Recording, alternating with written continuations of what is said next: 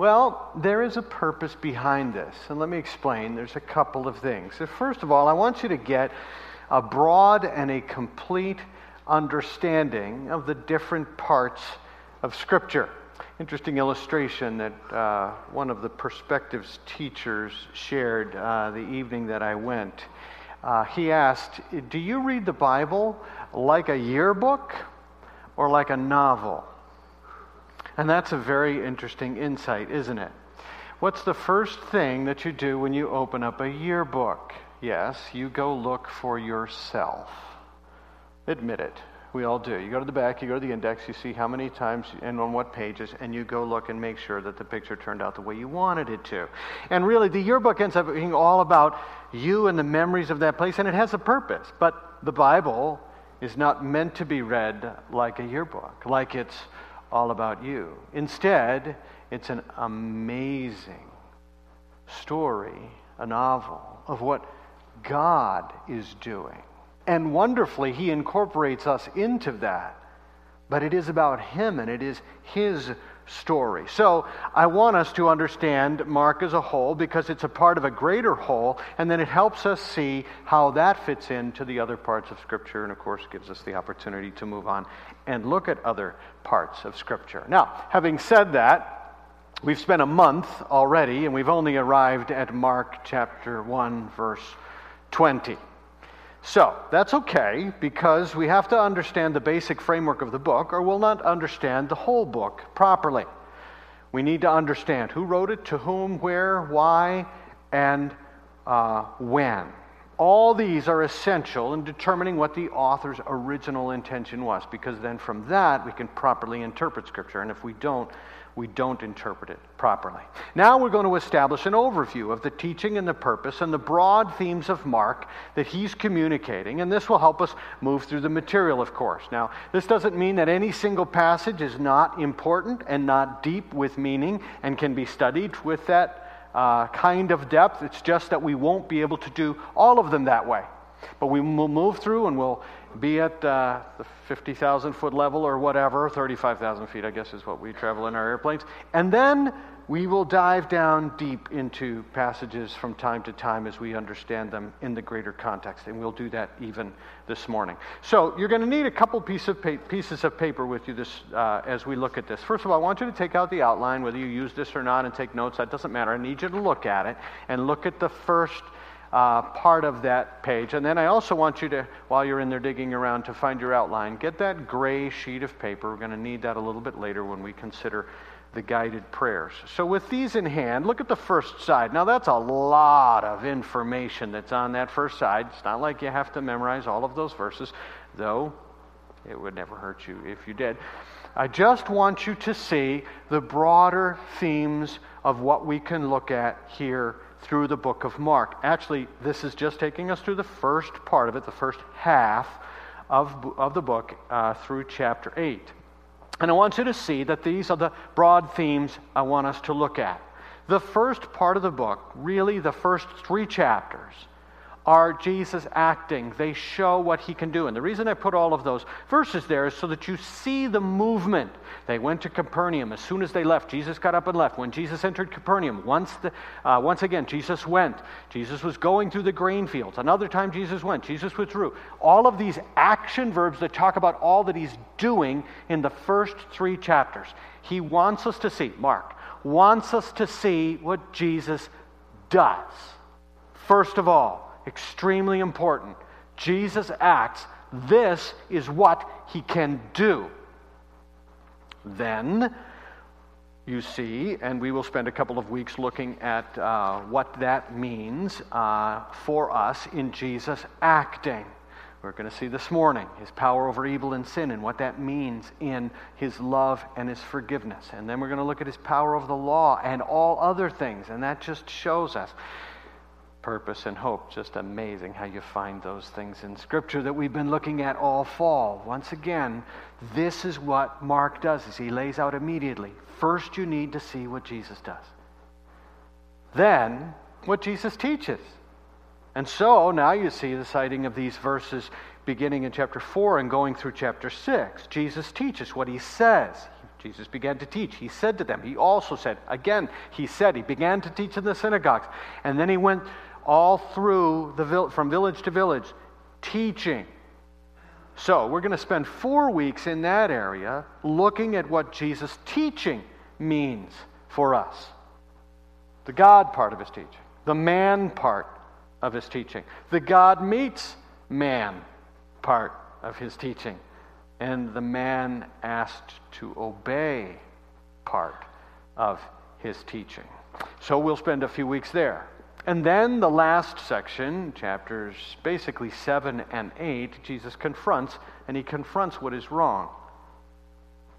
So he acts in love and forgiveness. He teaches that so he, his acting is about what he does, his teaching is about what he says, and then Jesus confronts what is wrong. And in these passages, we see these uh, citing of circumstances. Jesus made his disciples do certain things. Others came to him and confronted him, Why don't your disciples? And he answers that. And then the Syrophoenician woman, first let the children eat what they want in that story. And, and she says, Oh, but even the crumbs. See, she, he even confronted her, and her faith just shone out of that situation with a deep sigh. It's another time that we see Jesus almost exasperated with the way these people are responding to him. If I send them home, they will collapse. They're so hungry. And he confronts his disciples and says, What are we going to do about this? Again, he sighs deeply in another passage. Then he's telling them, You be careful. And he's talking to them about improper teaching. And then he also says, Do you still not understand? So, time and time again in this passage, he confronts and he confronts what is wrong. And we're going to spend a couple weeks looking at what that means for us because he confronts our fear and our pride and favoritism and sickness and hunger and teaching and leadership and understanding and conclusions. So, we'll spend a few weeks in that understanding what Jesus has to say as he confronts us. So, that's the broad picture. Let's go back to the first part. Today, Jesus acts. This is what he can do. And the first thing we want to see is that he has power over evil and sin. Now, what that means is Jesus acts in love and forgiveness first. So, he acts in love. This passage, uh, Mark chapter 1, 21 through 45, uh, is filled with a number of acts of healing. Now, one of you might, you know, overachieving, sharp students looks at chapter 1, verse 21, and says, Oh, but he's teaching with authority. This is about his teaching. It's true. It's not that any of these categories are exempt from his teaching, but predominantly in this passage, it's about what he does. And in this passage, we, sev- we see several acts, a number of acts of healing. He drives out a demon in a man in a synagogue. He, he heals Simon's mother in law of her fever. All the sick and the demon possessed are healed, and the whole town comes to him to be healed. And throughout Galilee, he is preaching and driving out demons. Now, chapters 1, 40 through 42 that I asked Dawn to read today gets Mark's point across most graphically. A leper comes to him. Now that's remarkable too, because the leopards were not lepers were not supposed to come close. They were supposed to stay away. They were supposed to yell, unclean, and so that no one got what they had. But he comes to him and he drops to his knees and he begs. And he knows that Jesus can do it. He's filled with faith. He's confident in Christ. If you are willing, you can make me clean. And Jesus' reaction is intense, to say the very, very least. And I'm so excited about what I found this week in this particular verse. Because as you read, or as the passage was read to you, it said Jesus was indignant. Now, if you have another translation uh, other than what we've been reading, it might say something else. And so I started looking because, I mean, that just jumped out, jumped out to me. Why was Jesus indignant? He was angry. He was mad. Why? I looked at other translations and they said he was filled with compassion. He was moved deeply. He felt very sorry for this person. So, what is this about? So I began to look at the the meaning of that word. Now we're diving deep down into this, and we've got this one word. It means to feel deeply or viscerally, to yearn, to have compassion, pity, and it is used in an absolute sense. So, some translations say he's moved with pity or compassion or sympathy, or he is deeply moved. But there are other translations that say he was angry, he was indignant, he was incensed. Well, what does the word mean? So, the word actually finds its origin in our guts, in our, in our bowels. Now, I know that's not very pleasant. We, we like to consider the seat of our emotions our heart. Um, but if we're really honest with ourselves, if you're going down the highway and you come over a rise and you know you're going too fast and you see a police officer on the side of the road, your heart doesn't pitter patter. You feel it a little deeper than that, don't you? See, that, and that's, that's where this comes from. It, we get that, oh, feeling in our gut that became uh, metaphorically the seat of our emotions biblically that, that became the sense of this deep feeling and so it became uh, it, uh, identified with this deep seat of emotions. And these emotions can go both ways. So very fascinating. In two different parables we see the same word with both of these emotions great compassion and great anger so one of these is in um, uh, Luke, Matthew chapter 18 and Luke chapter 15. Or there's two of them. So in Matthew chapter 18, it's the parable about the unforgiving servant. Do you remember the story of the man who had a servant who owed him a tremendous amount of money? And he goes after him and he says, You owe me this money. And he comes to him and he begs for mercy. And the word is used for the first time on the part of the master when he's filled with compassion. And what does he do? He forgives the debt, doesn't he? He says, You're forgiven. But the parable goes on to say that that man, in turn, who had been forgiven, went off to another man who owed him almost nothing and beat him senseless and put him in prison until he could pay the price. Now, um, stop there. Luke chapter 15, the parable of what we know as the parable of the prodigal son, what I like to call the parable of the prodigal God. That parable, the word is used when the son who has been wayward and is coming back, the father sees him and he's moved with compassion.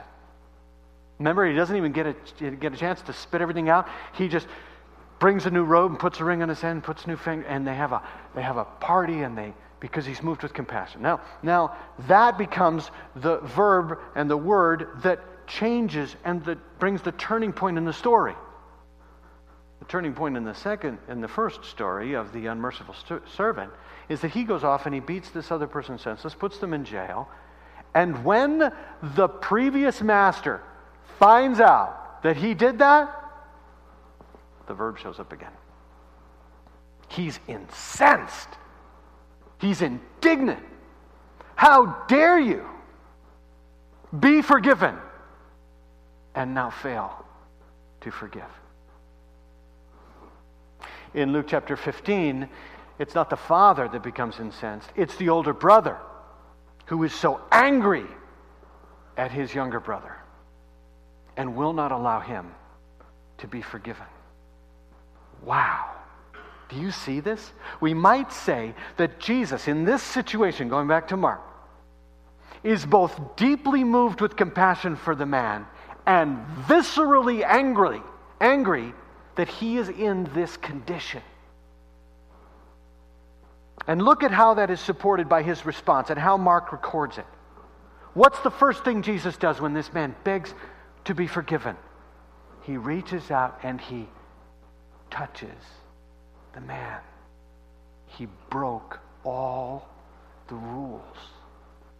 You weren't supposed to touch a leper. He wasn't supposed to come near so anybody could touch him.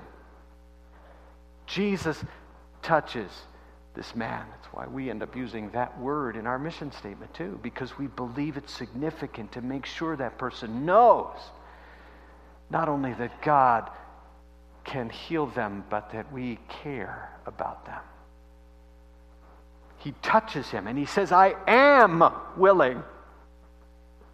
Be clean, the imperative. And immediately the leprosy left him and he was cleansed. Jesus hates that the situation is this way. He is indignant. And he shows that it is not to be, it's not meant to be this way. He doesn't want us sick and ill. It's real, it's true. But He doesn't want it to be that way. He begins his ministry saying and wanting to show and have people see his power, his love, his compassion. And as the King of Kings and the Lord of Lords, he never intended that we would suffer this way. Oh, it's true. And the result of the fall has brought it on us, and we will continue to until redemption is complete in glory. We will continue to, but He never meant for it to be that way. He didn't want it to be that way. And He wants everyone to know at the very beginning of His ministry I don't like this. And I've come to change this. And it will take time, and it will take more than a simple physical miracle. It's going to take that miracle on the cross to solve all of this. But I want everyone to know who I am and what I can do. This is his message of love, and God starts here. The first thing he would say is, I love you. And the first thing he does is heal you. Do you trust that? Do you? You see, the first eight chapters, remember? This is Jesus the Messiah. This is the one that was promised. This is the one who keeps his promise. That means we can trust him. Now we've got an application in our trust. Do you trust that? Do you trust that He hates the effects of sin? That He's just that good? Or do we, in some kind of twisted way, think we deserve this? Or that someone else deserves this? because they did what they shouldn't do. And you know what? It serves them. I mean, I'm sorry, but you know, you get the consequences of your sin. I know that that's true. But do we slide into some kind of self righteous attitude that would cause us to think that people just get what they deserve? And that's it? So what? Who cares? Jesus starts by acting, and he shows up on the scene, and he wants us to see that this leper was never meant to be a leper.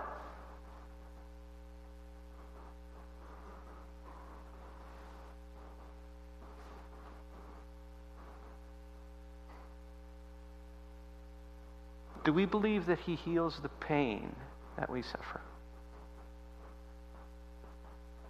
that though his healing will not always be instantaneous, it will be eternal. And in time, he will fix everything. Because he means to. Because he in, never intended it for, be, for it to be this way. He loves you that much.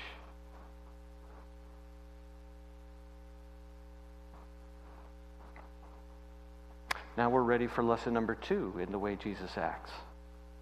He's shown his power over evil, and he acts in love towards that. He hates it. And he wants to help us all out of it. And he shows his power now over sin, and he acts in forgiveness. So now the second passage that we looked at a few days later when Jesus again came to Capernaum now we're talking about the same people, and they're ready for lesson number two. You've seen that I can heal. Now I want you to see that it's more than just fixing your earthly ills. This time he doesn't heal because of faith. He sees their faith in verse 5. When Jesus saw their faith, this time he forgives. Your son Son, your sins are forgiving. And speaking of being incensed, this is what the teachers of the law immediately do. They're thrown into this mental frenzy. Blasphemy! Who can forgive sins but God? And Jesus can sense this. By the way, that's the work of the Holy Spirit in his life, letting him know that these people are thinking that way. And so he says, which is harder? Now, the answer is found in the priority. This healing is greater because it's spiritual and it's eternal. The greater need that we have is to be spiritually healed. But it's also invisible. So, to prove it, he heals his body to show that he has the authority as the Son of Man to forgive sins. so, the question for us is what are you thinking if you're in the setting? If you happen to be a part of that crowd that was longing to hear Jesus and, and, and, and find out what this was all about. And, and somebody comes, and if you don't know, these were kind of square homes with flat roofs that had steps that went up the side. And so these guys went up there, and then they, they took that flat roof and they opened it up and they lowered him down. Now, now, what were you thinking if you were in that situation? What would you think?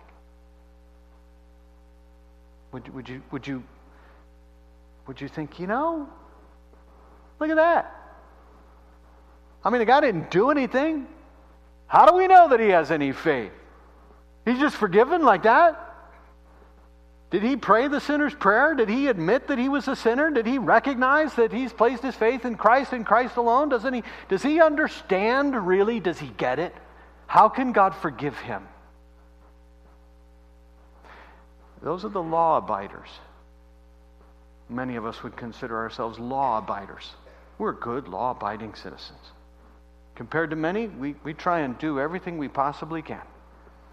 And sometimes we can make it harder for others to believe. Because we think the law says you're supposed to do it just this way. Or maybe you're one in the group that's going, oh man, that, I mean, of course. You know, he's the one that ought to be forgiven. He's the one that ought to be healed. The poor guy. Look at what he's been through. Look at these are the lawbreakers.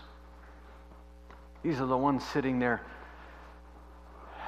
knowing that they're guilty and not thinking they deserve to be forgiven. I mean, of course, he deserves to be forgiven because look at what he's been through. The poor guy. Absolutely. Heal him, please. But me? Nah. I don't deserve that. I mean, he didn't, he didn't do anything to become a cripple, but I've just crippled myself with all the things that I've done. And God, God doesn't want to forgive me. He's going to forgive somebody, somebody else who, who really deserves it. Hmm. Both responses are wrong, aren't they? I think it comes down to who wants forgiveness. The way God gives it freely and without deserving it. He knows the heart. And he knows if that heart is repentant and it believes. In fact, the story of Levi that comes next in the passage is exactly the point. He calls Levi to be with him. Levi calls a party with all his tax collectors and sinners, and they scoff at him, and the law abiders go after him and say, You know, why does he eat with all these people? And his answer is, A physician comes to heal those who are sick. I've come to forgive those who want to be forgiven. I've come to heal those who understand that they're sick.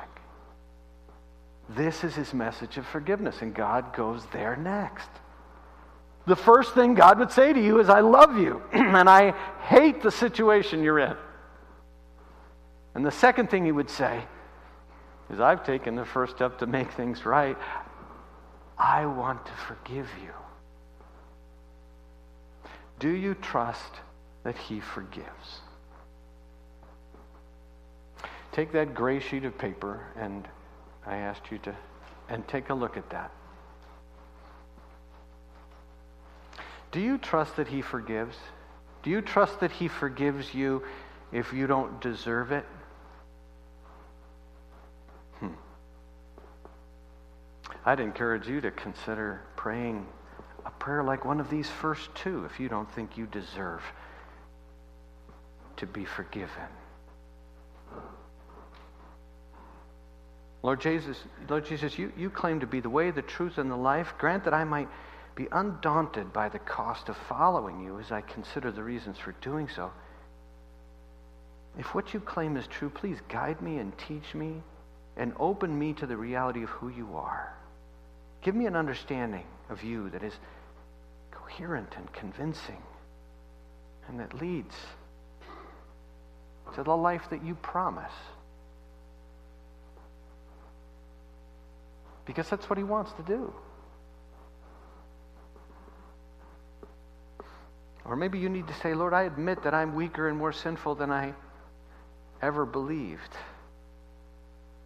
But through you, I am more loved and accepted than I ever dared to hope.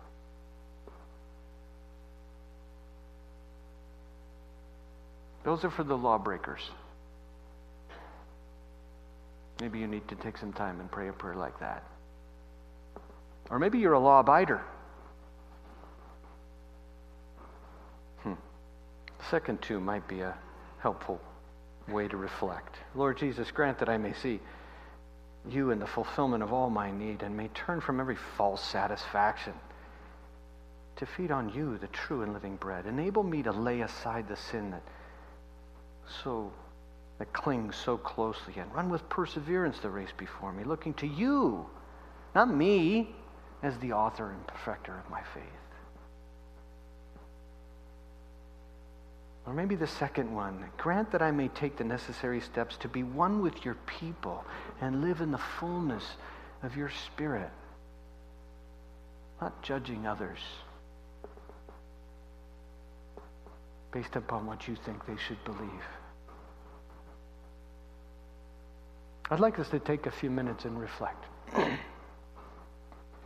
on how we trust. Do we trust that He forgives others that don't deserve it?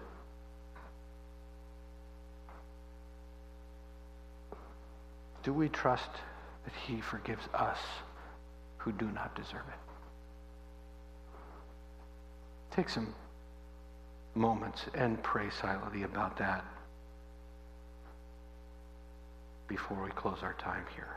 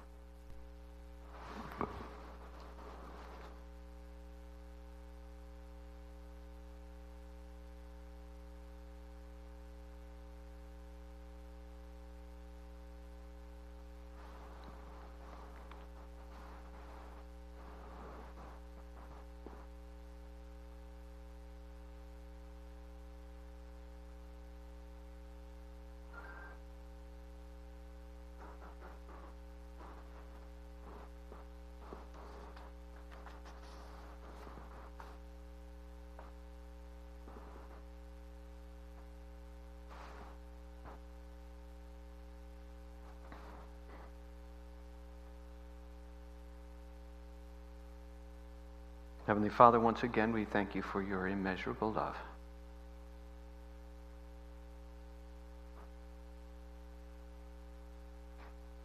For your Son and the power and authority that you gave him over, over evil and sin.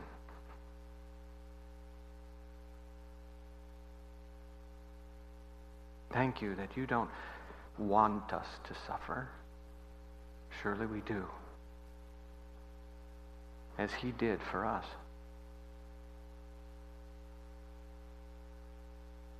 But you hate this enough that you will bring healing. And you hate sin enough to bring about forgiveness. So, together, Lord, as we are going to sing in a moment, we sing, My faith looks up to thee. Thou Lamb of Calvary, Savior divine, now hear me while I pray, and take my guilt away.